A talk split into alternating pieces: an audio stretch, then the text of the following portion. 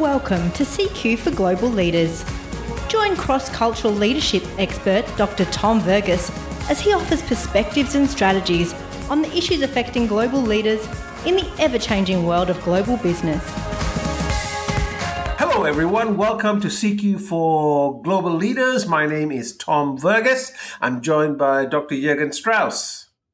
Hi, Tom. How are you? Terrific. Thanks. In these uncertain times. That's right. Very uncertain. So we're actually in different locations and doing uh, this podcast um, virtually, basically. Where normally we are in your yes. studio. In, and yes. Today, each of us are in our own recording studios and we're using an online tool to record the show.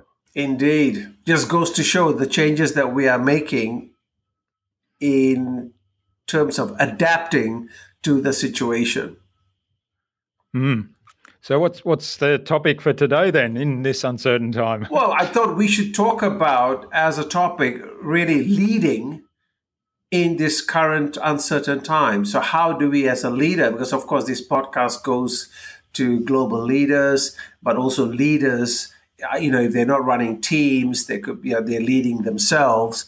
How do we, in fact, lead teams specifically across distance, culture, and time uh, in this era of the COVID nineteen? And in fact, the I'd like to do the next this one and the next three podcasts. So the next all four of the ones that we will do today is going to be based very much on dealing with the current situation.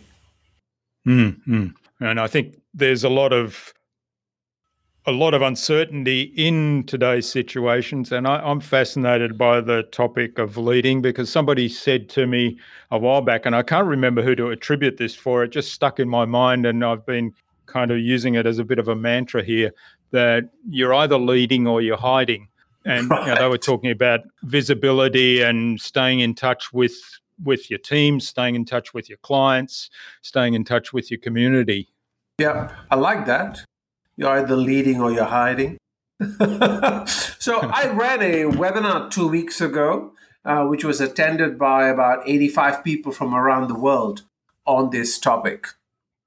And one of the uh, preface, you know, how we prefaced it, how I prefaced uh, the webinar, or right, rather my opening uh, story on the webinar was how when the COVID 19 uh, scenario happened, it took me back to 1990 when we had a recession here in Australia.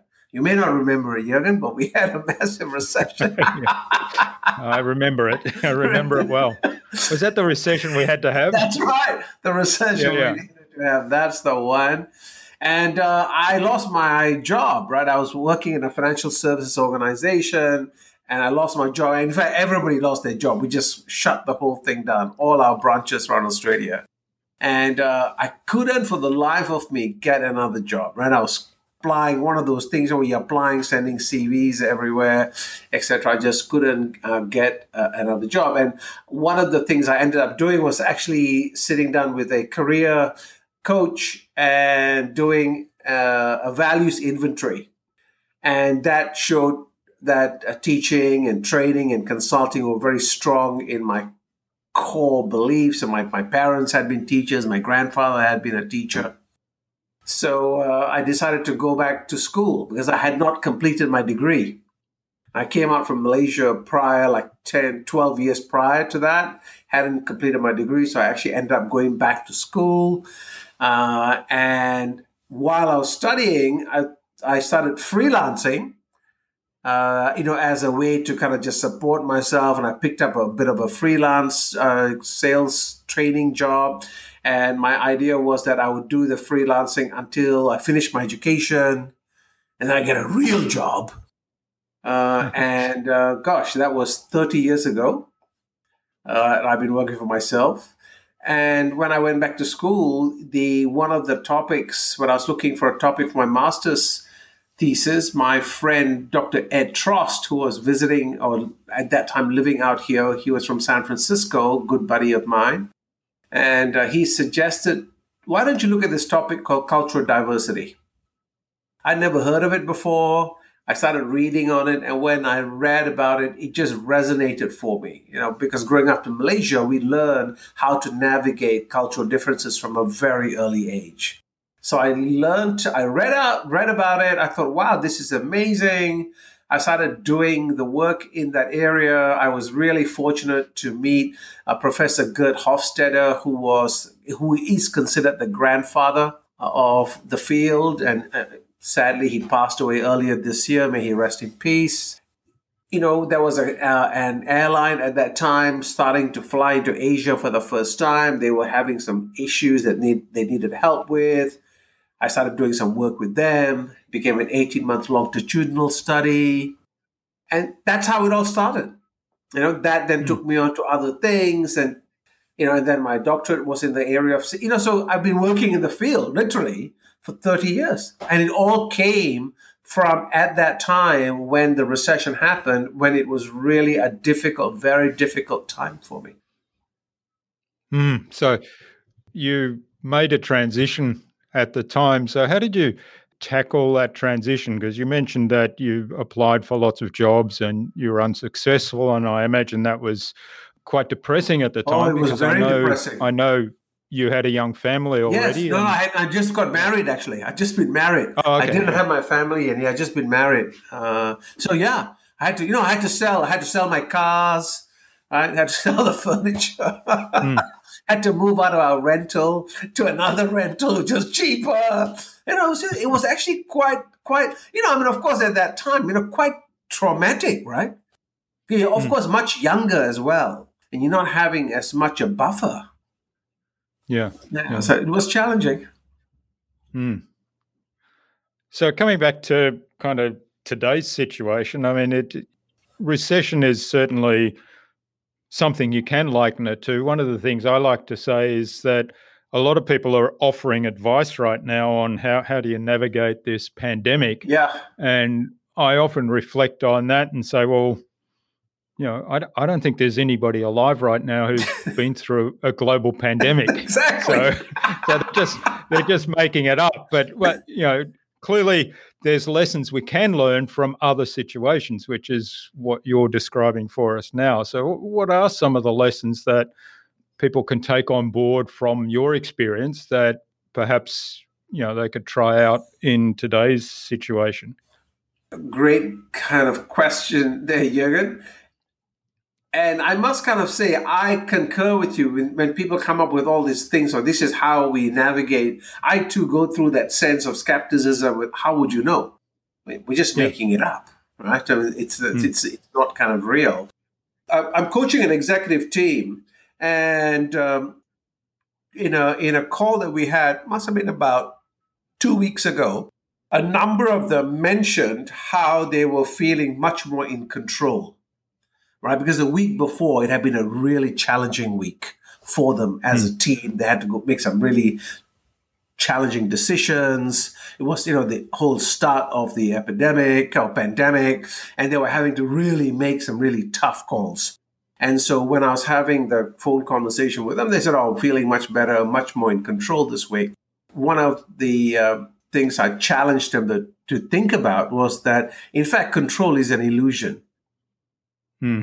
Right? Uh, say you have no control. What seriously? What control do you have? Right? You know, like yeah. apart from the fact, you know, we, we think we have control, but the thing I was trying to get them to think about was the fact that we what we control is not we can't control what happens. What we can control is our reaction to it.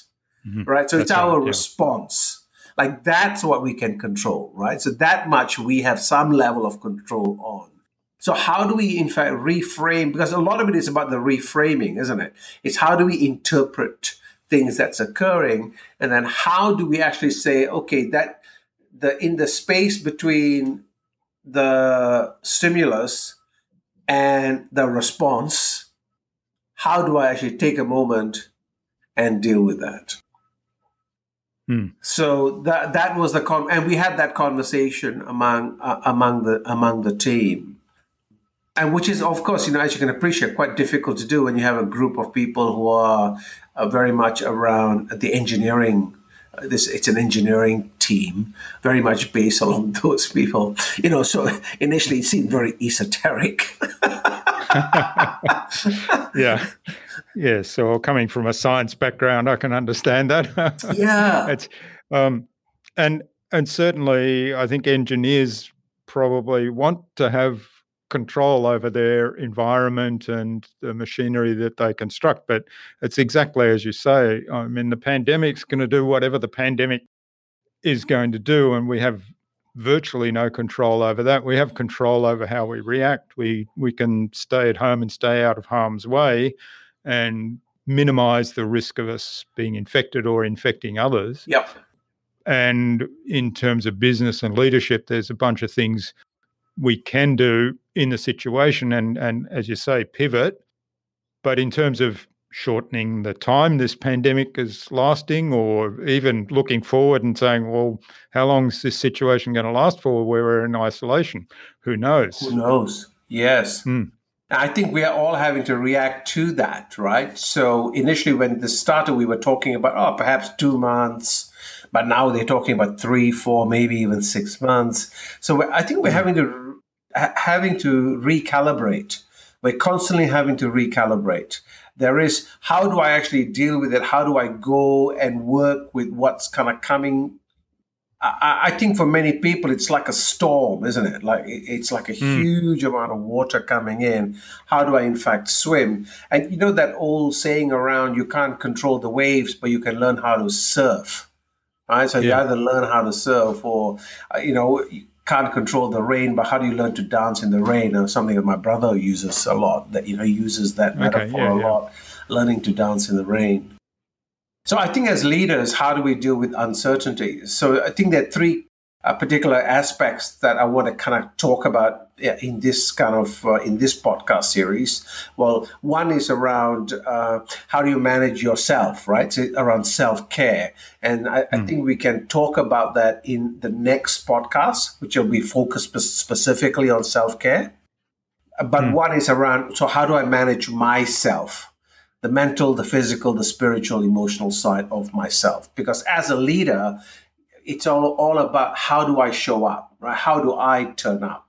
As a leader, yeah. how do I demonstrate a level of calm in when, when things are uncertain, when I myself do not know what's happening. And as a leader, if mm. I demonstrate a high degree of uncertainty, if I'm not confident, then my team is just going to feel it's going to be magnified. Yeah. Right. The team are going to panic. And, you know, That's I, right. I don't want the team to hmm. panic right now. right. Yeah, because they're looking looking for pillars of certainty, and they identify the leader as as one such pillar. And if that pillar's gone shaky, then that undermines their kind of level of certainty that they're looking for. That's correct. Yeah. So, hmm. and so specifically, uh, in in the webinar we did, I talked about three of the cultural dimensions that I think are critical to think of for for those of us who are leading across cultures. So the first dimension is the dimension of hierarchy and equality. So in that dimension, so countries which are very hierarchical expect leaders to know what to do, or even if you don't mm. know what to do, then just tell me what to do.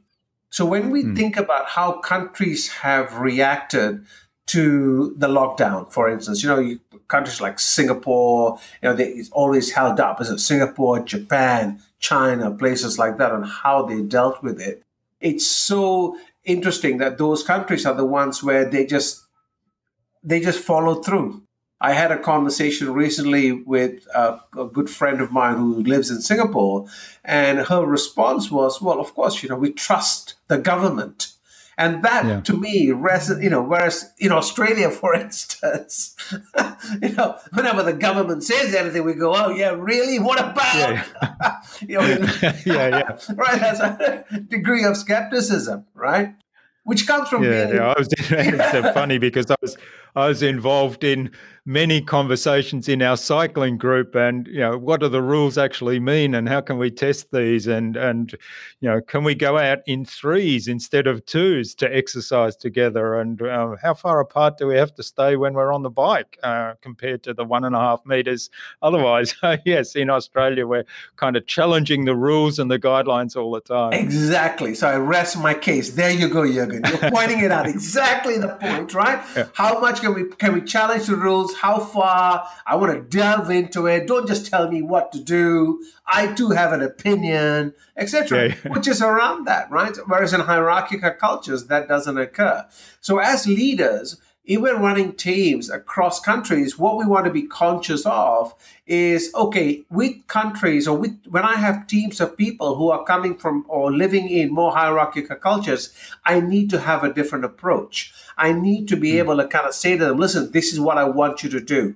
Okay. Or here are the things that I want you to follow. Whereas perhaps in more quality based cultures, you may want to engage more in the conversation all right you may want to kind of engage in that thing around let's just let's just see what this means for you or how do we unpack this so that it makes sense so hmm. the tonality is different and our approach is different. So that's the first dimension i think that as leaders we need to be conscious of. The second dimension is around uh, high context and low context forms of communication. So low context communication is where yeah, you uh, say what you mean and you mean what you say, right? So it's being direct. Yes means yes, no means no, and it's it's it's very it's it's a kind of a black and white, right? It being straight. Whereas high context cultures, yes may mean yes, yes may mean no, yes may mean maybe, depends on my the tone of my voice, the pitch, how I explain it, my facial expressions, my body language. So, you know, it's mm. the whole, it's the context, right? It's the whole message. In those sort of countries, and those sort of cultures, as leaders, we want to be conscious of that, that sometimes it's better to, to use an analogy, to use stories, to use metaphors to get a point across rather than just being much, you know, just being direct. So again, being conscious of how do I language something as a leader? And how do I get responses? And when I'm getting responses from my team members, how am I listening for the responses? Hmm. Yeah, well, it comes back to, I mean, we were talking on, and I can't remember, it's quite some time now that we dealt with communication styles and direct and indirect Correct. communications yes. in the context of cross cultural leadership yep. on the podcast. It, it really comes back to those fundamentals, doesn't it? And and be, just because we're kind of in a bit of a crisis and the environment has changed, doesn't mean we get to um, abandon those fundamentals. Yeah. In fact, I think what happens is in terms of crisis, people boil down or they knuckle, or I use the word hunker down more to the fundamentals. Hmm. One of the things I think that we will see in the era of globalization is that now we are going back to are there certain things that as countries we need to be manufacturing ourselves? Right? Is it a good idea that we've outsourced everything? I think those questions are now being revisited. Those questions are now being asked. Yes, it may have been really cheap to do it elsewhere, but aren't there certain things that we need to have ourselves? Aren't there certain things that we need to just make ourselves? How, do we want to rely so much on other people? And what's our supply chain? I think you know that yeah. question of the supply chain is certainly a, a hot topic of conversation.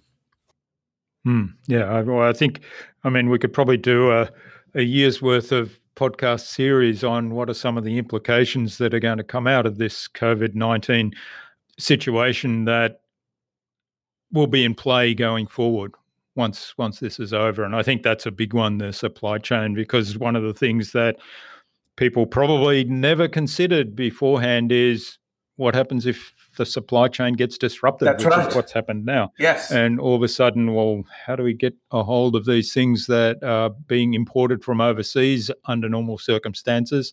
And now we can no longer access for whatever reason, whether they're not being produced right now because that manufacturing is in lockdown, or whether they're not, they're not being shipped, or whether we're not letting them in because we've closed the country to travel of all kinds to stop the spread of the virus. Indeed. Yeah.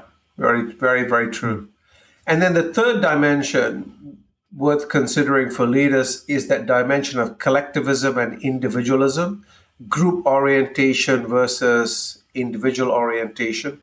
That in more collectivist cultures, people are far more willing to go along with things for the greater good of, of the community. So, e.g., when we say, look, for the greater good of the community, stay home or wear masks or, you know, don't, don't engage in these sort of activities, people tend to be much more willing to go with that. Whereas in individualistic cultures, to the point that we were we were talking about before here, then people go, but you know, but I don't agree with that, or why can't I do this? This is important mm. for me. So hence the the way we message things also become important. So in collectivist cultures, you can actually talk about the larger, the greater good, like when we do this, compared to an individualistic culture where we say it is important for you to actually do X because then you will be saved or you will keep your, yeah, you know. So it, it's just again as leaders, just thinking through about how do I language things how do I think through about who am I trying to influence? Where does the message land? And what are some of the, the what are some of the cultural nuances? Because as we've discussed uh, so many times, culture is so tacit, right? We don't think about our culture until we're out of our culture, but it influences the way we look at the world. Hmm. Yeah. All right. Well, that's great. So, what what reflection point do we want to leave the listener today so the reflection point for today is be aware when you're leading your teams, when you're leading your teams, uh, especially from with people from different cultures, be aware of how you are using language. How do you come across as a leader? So being aware of that, especially in times of uncertainty, it's important for you to be really aware about how you show up. So it's not about knowing or having all the answers, but it's having a level of confidence that you, the team, the organization, that we will get through this. So, how do we navigate this? And as a leader, how do I kind of say, okay, I may not know the end path because this is all new and we're making it up, but this is the thing I'm doing, right? And of course, being hmm. open to ideas, being open to suggestions, because, gosh, you know, none of us have the answer. So this is really yeah. a good time to be open to different ways of looking at the world. Mm-hmm. Yeah, and I think that's a really important point. None of us have the answer and getting inputs, and and so the more dialogue we can have within our teams, the better the communication is. The more likely somebody might come in with an idea that's sort of out of the box and perhaps you know takes you forward in some context. Indeed. Great, Jürgen. Hmm. All right. Thanks, Tom. Thank you. See you next time. Bye. Bye. Thanks for joining us on CQ for Global Leaders. To find out more or contact us, go to culturalsynergies.com.